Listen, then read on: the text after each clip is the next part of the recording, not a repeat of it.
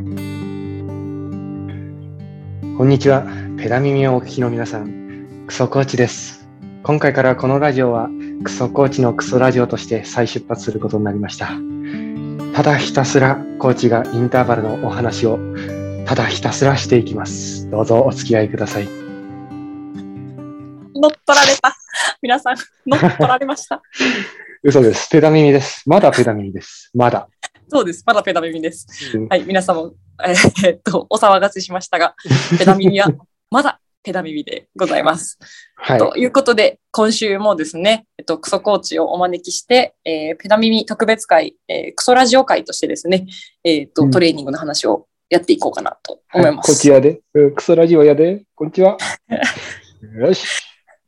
というわけでですね、あの、前回ですね、あの、ポラライズドトレーニングの話がありまして、あの、はい事例、ケーススタディといいますか、実際にどんな風に強くなったのかっていうのをご紹介いただきました。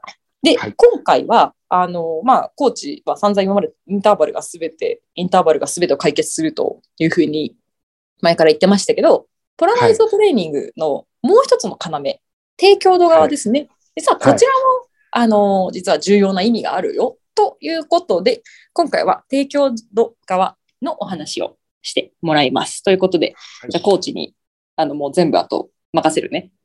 はい、わかりました。うんはい。じゃあ前回言った通りに、ポラライズドトレーニングの定義についておさらいしますと、まあ、低強度と中強度、高強度で分けたときに、ポラライズドトレーニングはほとんど低強度にして、残りの20%ぐらいを高強度、インターバルにして、中強度をほぼ踏まないでいこうじゃないかって話なんですよ。で、先生が言った通りに高強度っていうのはほぼインターバルトレーニングなわけですよね。うんで、インターバルトレーニングにはもうね、もうこのラジオを聞いてる方はご存知の通り、VO2max を向上させたりとか、もうとにかく素晴らしい、素晴らしい適用がたくさん得られるわけですね、インターバルトレーニングからはなんかそれ以外の効能ももうありそうな感じだよね。もうなんあか、るん、あるんだけど、それを話してると多分日が暮れてしまうので、なんかあれだろうね、こう、お金持ちになったり、きっと、あの、幸せな、あの、とか、そうだよね。そうそうそうお金持ちになったり、給料が上がったり、あの、するんでしょうね、きっと。そう、その代わり正気を失う。インターバルをしすぎると、いいことがあるけど、正気を失います。はい。なんで、残りの80%は LSD にしましょうという話です、そういうことですね。まあまあ本当ではないんですけど。これね、あの、本当にすごいトレーニングの内容とかが抜け落ちると、なんかもうただのドラッグの話に聞こえるんだよね。そうだね。みんな、うんみんなやってるよ。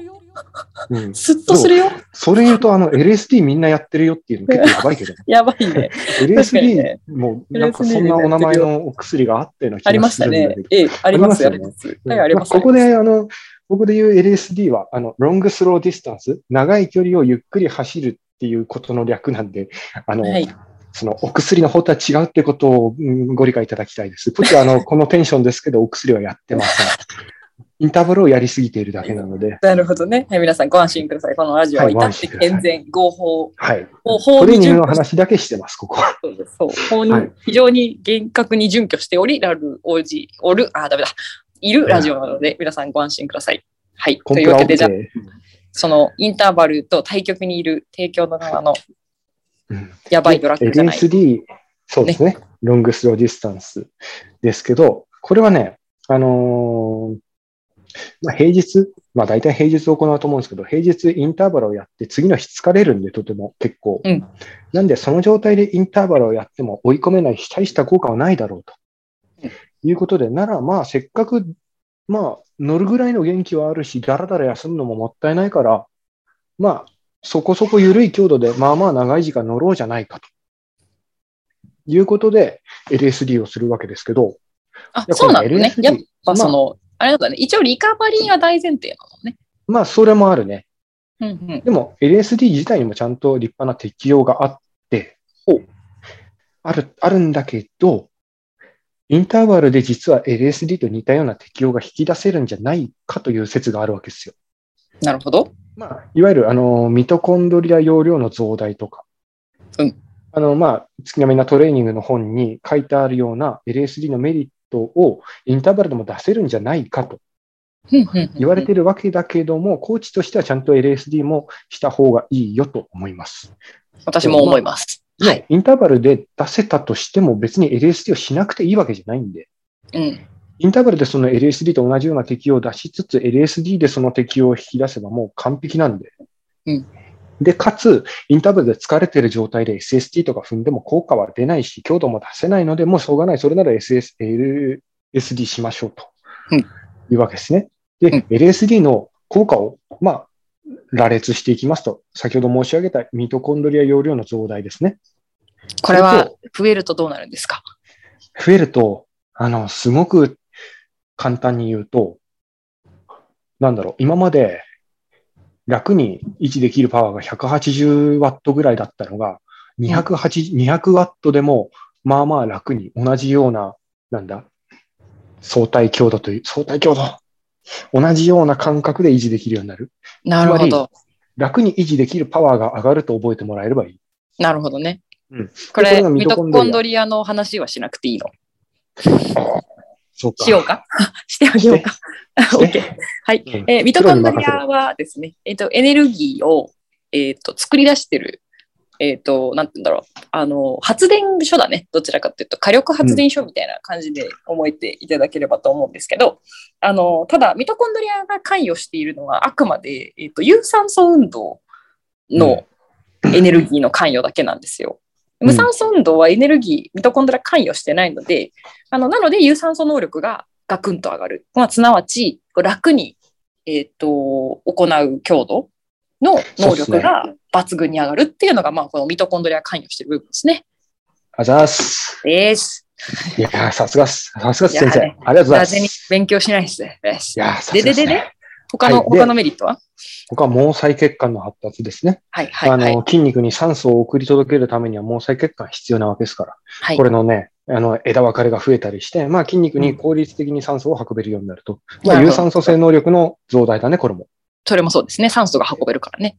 そう。一つ、いや、二つ。忘れちゃいけないのが、うん中枢疲労への耐性っていう適用があるんですよ。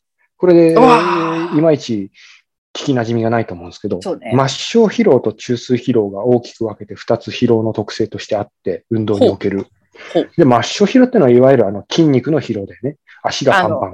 ずっと使っていくと足がね、とか手をずっと使ってたら手が痛くなるっていうあのタイプの疲労ね。そう。で、中枢疲労は言ってしまえば脳の疲労なわけですよね。はい。脳みその。あの、脳からの指令で足も手も体も動くんで、うん。同じペダリングの同じ動きを繰り返していると脳も疲れてくるわけですよ。やれやれって言ってるわけなんで。ああ、あれだわね。そのなんか、ちょっとロングライドとか行って、多分人によるけど、私130キロら辺で出てくる。あの、別にどこも痛くもないんだけど、呆然と疲れる。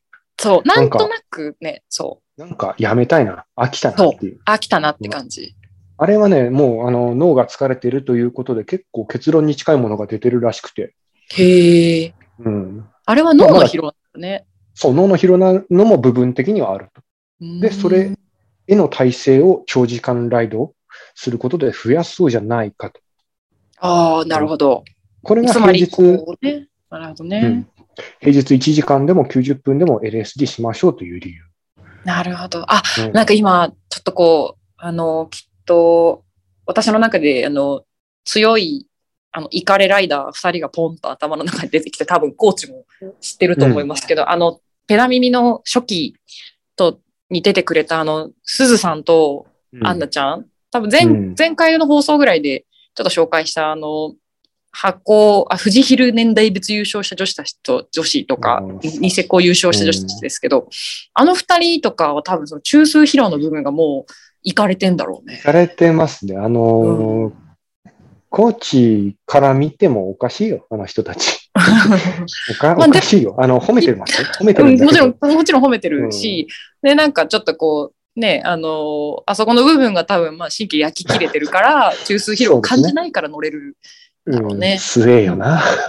強いよ ね。で、ってことはさ、今のお話をするとさ、なんかその、はい要は LSD を、あの、うん乗るじゃん。そしたら中枢疲労が、なんか、まあ感じなくなるわけじゃん。そしたら、だんだん長く乗れるわけじゃん。そういうわけですね。そしたらまたますます前よりさ、長く乗れるようになるわけじゃん。っそう。そうすると、ますますトレーニングの適用が上がっていきますと、トレーニングの効てい果が。う。おーということは、その LSD をガンガン続けて、スーパーロングライダーズになっていくと、あの、最強のあの、あの二人のようなことになっていくってわけね。あれはまあそうだね。度が超えてるけどね。多分そうなんだと思う。え、うんえ、すごいさ、マジで言っていい？うん、いいよ。薬物乱用と同じサイクルじゃね？って今、なんか そうだね。そうだね。使う量がだんだん増えてくる。だんだん増えていくね。うん。まあ LSD だからね。ロングスローディスタンスなんで。そうそうそう、LSD だからね。ちょっと一つの量じゃ、前の量じゃ我慢できなくなって、そうそうそうそう。ちょっとずつ全然、全然こんぐらい大したことねえなってなってくるから。でくるから、だんだんちょっとずつ量が増えてって、どんどんやめられなくなるっていうサイクルね。そう。なんで、まあ、あの、結論としては LSD は、あの、インターバルを、もう強心者と言ってもいいほど信じてるコーチとしても、インターバルだけでは得られない適用が LSD にはあります。うんで、あの、ニセコクラシックもそうだし、ツールド沖縄もそうなんだけど、うんトップクラスのレースを目指す人たちって、レースの距離が長くなりがちじゃないですか。確かにそうですね。え、ニセコって男子何キロだっけ？えっとね、85キロと150キロなるほど、で。ツールド沖縄に至っては最長で210キロでしょ？うんうん、そうだね、そうだね。そうするともうこの中枢疲労とかの体制がないともう話にならないわけですよね。まあ、つまりレースの後半での選曲にもちゃんと対応できるそうですね。体ができるということね。うん。なんでインターバルもしつつ、そっちへの準備も土日とか使って、まあ4時間5時間乗ってやりましょうと。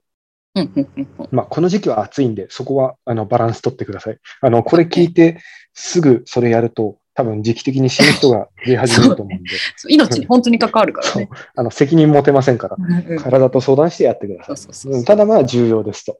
うんうんうんで、でですよ。ついにこの強度の問題に触れなくてはならないんですけど、はい。この LSD、ロングスローディスタンスって言ってるし、うんそのポーラライズドトレーニングで低強度って言ってるんですけど、うん実はこれ結構強度高いんですよ。えのえこの低強度の強度が結構定義としては高いお。あの、さっき、あさっき？さっきだったっけ？言ったの？セリエさん。はい、はい。あ、あの、ポーラライズドトレーニングを。前回の時のね前回か。うんポーラライズドトレーニングを提唱し始めたセリエさんの、あの、話でもそうなんだけど、ほとんどの研究でこの低強度、ローインテンシティですね。うんっていうのを、大体あの、L、あー難しいね。LT1 とか VT1、えっとね、乳酸域値1、あと、えー換気域値1とか、うんそういう科学的な指標ですね。あのー呼吸状態と、あと体の乳酸の状態うんうん。として定義してるんですよ。大体の研究では、乳酸が、えっとね、2ミリモルか。うん2ミリモル以下の強度を LT としてるわけですね。うんで、これがいわゆる、あの、Z2 トレーニングとか、あの、ポラライズのゆるポタとか言われてる低強度に当たるわけですよ。そうですね。そう。そうですね。なんだけど、この2ミリモルの強度を分かりやすく言うと、うんとね、前回ラジオでも話したんだけど、あとコーチのノートにも書いてるんですけど、ピークパワーアウトプット、PPO っていう、あの、パワーの指標があるわけですよ。ほい。で、これが、あのね、なんだ、だいたいまあ、3分のテスト、3分ごとにパワーを増やしていくテストで維持できる、3分間維持できる最大パワーっていうふうに定義してるんだけど、難しいな。で、例えばこれが、コーチを当てはめてみると、FTP の3分バージョンみたいなもんじゃないの？違うあか。そうだね。FTP よりずっと高いのよ、この PPO って。そうね。だからね、そうだろうね。コーチの場合だと、この PPO、ピークパワーアウトプットっていうのが FTP の115%なわけね。うん。なんだけど、あの、この、ポーラライズドの多くの論文では、この低強度をおおむね、低強度の上限を60から 70%PPO としてるわけですよ。ほう、ほう、ほう。なるほど。そうすると、FTP の115%の60から75 70%うん。っていうと結構高いんだよね。確かに、そうだね。うん7 FTP の70%ぐらいかな？FTP の80%とかまでいくね、下手すると。いくね。そうね、そうね。で、まあ、そそううする考えると、と、うん。あのー今、巷で言われてる Z2 トレーニングっていうのは多分 FTP でいうゾーン2のことを言ってると思うんだけど、うんあれって75%ぐらいでしょ？確か。確か確かうん、あに。の FTP 比率でね。うんなんで、あのーこの上限っていうのが本当は、ポラライズドトレーニングの研究を行っている人たちの中ではもうちょっと高いよと。うんうんうんうん。そうね。80%ぐらいだから、ちょっと片足ゾーン3突っ込むかもしれない。込むぐらいだね。うんうんう。うんん。まあ、いわゆる店舗層の下の方だね。L2.5 ぐらい。あ、Z2.5 ぐらい。うん。で、これ高い人では 75%PPO とかにもなるんで、うん。もっと高いですね、全然。で、なるほどこね。れがね、これ加減がすごく難しい。あの加減ってあの、具合でしょ？調整のね。あ、違う違うんだ。加減、下の弦。あ、下の上限、上限はい加減の。うん上限加減ね。あ、ごめんね。そう、底辺の設定がすごく難しいんだけど、はいはい。まあ多分ね、多分 60%PPO とかになるのよ。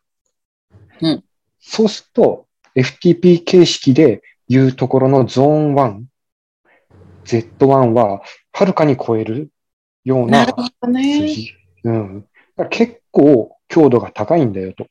なるほど。うん、いうところには、本来、えあのポラライズドの定義としては結構高いんだよっていうところには注意をしなくてはならない。まあね。うん。で、これを FTP で決めようと思うと結構難しいんだよ。でしょうよ。うん、そうなんですよ。なんで、この PPO っていうのは VO2max。うん、難しいね。これまたあの最大酸素摂取量っつって、その人の有酸素性能力の限界を測るものなんだけど、PPO がほとんど VO2max 状態のパワーと同じとされているわけね。はい。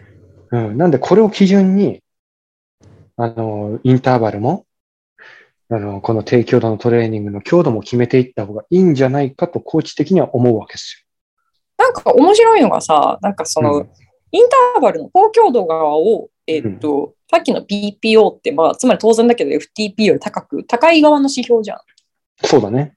なんかそれをあのうん PPO から出すのはよくわかるんだけど、うん。FTP 側で低強度側の指標を決めないんだなっていうのはちょっとなんか面白いなって思ったんだよね。そうだね。あの、あくまで研研究の話だけど、そうだよね。うん。あの、研究で FTP ってあんまり使われてないんで、だよね。うん。それはね、思う。あの、論文探してても思う。そう。で、あの、ポラライズドトレーニングが世に出てきて、本当にまだ日が浅いので、うん。この研究でしかけ、まあ、研究でしか研究してないって言ったらそれは当然なんだけど、研究、研究、研究以外のデータがないわけで、ほとんど。まあそうだよねう。ん。まあ、こっちみたいに、あの、人の、なんだ、あの、ひ人、なんだ、有資格者という立場を生かして人にインターバルを強いる立場であれば、多少のデータを持ってるんだけど、うん。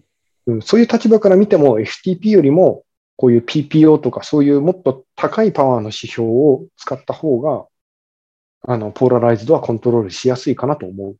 そうね。なんか、うん私、ズイフトメニューとかでもさ、実は、あの、調整してて、うん、あの、FTP うん、ってさ、あ、うんなんか FTP ってこう、は、一回 Zwift ってさ、すべてのメニューが、あの FTP 換算するじゃん。するね。でも、そうするとね、うん私の場合、高強度の方が強いから、あの、うん高強度メニューでやると物足りなくなっちゃうので、わざと FTP 本当になくなるんだ。うん。逆に言うと私、下の能力が、ね。そうなんですよ。あの、逆に言うと、あの、私 FTP 領域めちゃくちゃ弱いんだけど、あのうん、もともとまあ短距離選手っていうのもあって、割と上の方は強く出ちゃって楽になっちゃうから変えてるんだけど、まあ、ズリフトもなんか基本あれだもんね、FTP だけでメニュー設定をしようとしてるけど、ずれる。そうだね。ずれるんだよね。だから FTP をね、使わないわけじゃないっすよ、我々も。うん。あの、ポチも、あの、SST とかやるときは FTP 使うし、私、あれ、なんか、やっぱ、なんか、山登り、ヒルクライム、ほんのり長いヒルクライムの時とか、調節用としてはすごく便利な指標だよねっていうそうね。あの、PPO よりも、その30分、20分、一定ペースで登るような登りでは絶対 FTP の方が役に立うん、役に立つわ、とは思う。うん、つ。そう。あんまりそこに固執せず、PPO とか使ってやりましょうと。でうんうんも、PPO をどうやって測ったらいいか ?PPO って何なのかわかんないと思うんで、みんな今聞いてても。うん。そこで、コーチのブログで、の URL を貼っておくので、先生が。まあ、クリックしていただければなと思います。宣伝です。あの、大きな声じゃ言えないんですけど、有料です。大きな声でないんですけど、有有料です。料です。はいあの、私ただも本当にね、うんそうね。ただ、ただ、これか買ってトレーニングしたら多分はかどると思う。そのぐらい本気出してもう書いて8000文字ぐらいあるから、その記事。い8000文字もんだ、あれ。やー、筆が進んでしまってね。なんでまあ、ちょっとね、頑張って勉強したとこなんで有料でやらせてもらってるんですけど、あの、本当役に立つと思うんで、まあ、本当興味のある方だけでいいんで、見てもらえたらなとうん。思います。ということですね。でじゃあ、あれだね、はなんかその、今後ね、研究が進んですごいマニアックな研究者とかが、あの、うん低強度側のね、強度を決める、なんかその研究とかまたどんどん進んでくるかもしれないけど、そうだね。このさ、あのうん、乳酸、乳酸の状態をさ、我々は測れないわけだよね。耳たぶをさ、耳たぶから血取ったりしなくちゃいけないからさ。ちなみにね、それさ、ちょっとさ、言って話したいことがあってさ、はい。何ですか？あのね、汗とか涙とかで測れんだよね。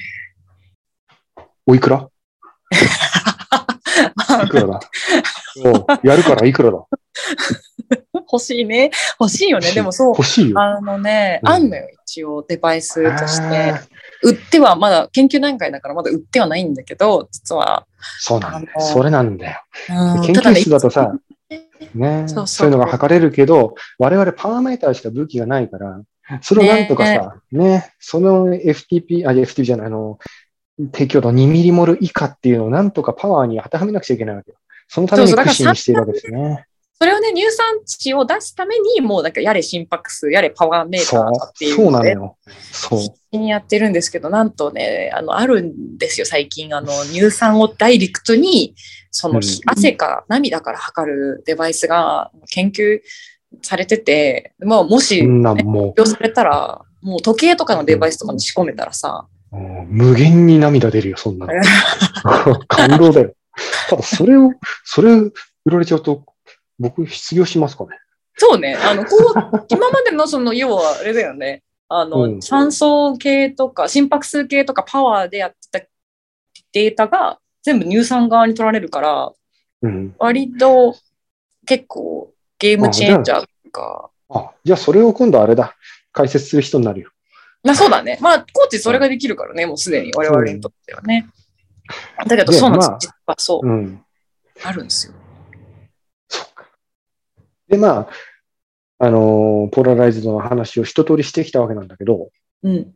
もう一つ大事な、あんまり本当は言いたくないことを言うと、うん。コーチの研究の成果としては、あの、なんだろう。まあ、ポラライズの研究している人たちって当然、ポラライズの肯定側の人は、ポラライズの成果を確かめたいんで、うん。ポラライズしましょうっていうわけですよね。うん。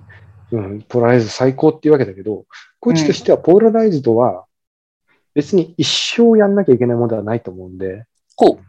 そう、あの、あくまで一時期3ヶ月とか6ヶ月とか期間を決めてポラライズドして、うん。例えばね、ヒルクライムレース、富士ヒルだったら富士ヒルで、富士ヒル出たい人が11月ぐらいからポラライズし始めて、まあ5、6ヶ月やって、翌年の4月とかになって、そこからヒルクライムに向けて20分、30分、あるいは1時間、SST とか踏むような練習をしたらいいんじゃないかと。あくまで、あの、ポラライズドをすることが目的ではなく、トレーニングの手段の一つでしかないんで、う。うんうん。あの、ポラライズドで基礎的な能力と、あの、インターバルの恩恵を受けた後、自分の、あの、レースに向けた、ヒルクライムだったらヒルクライムに向けた SST のトレーニングとかをしていったらいいんじゃないかと。なるほど。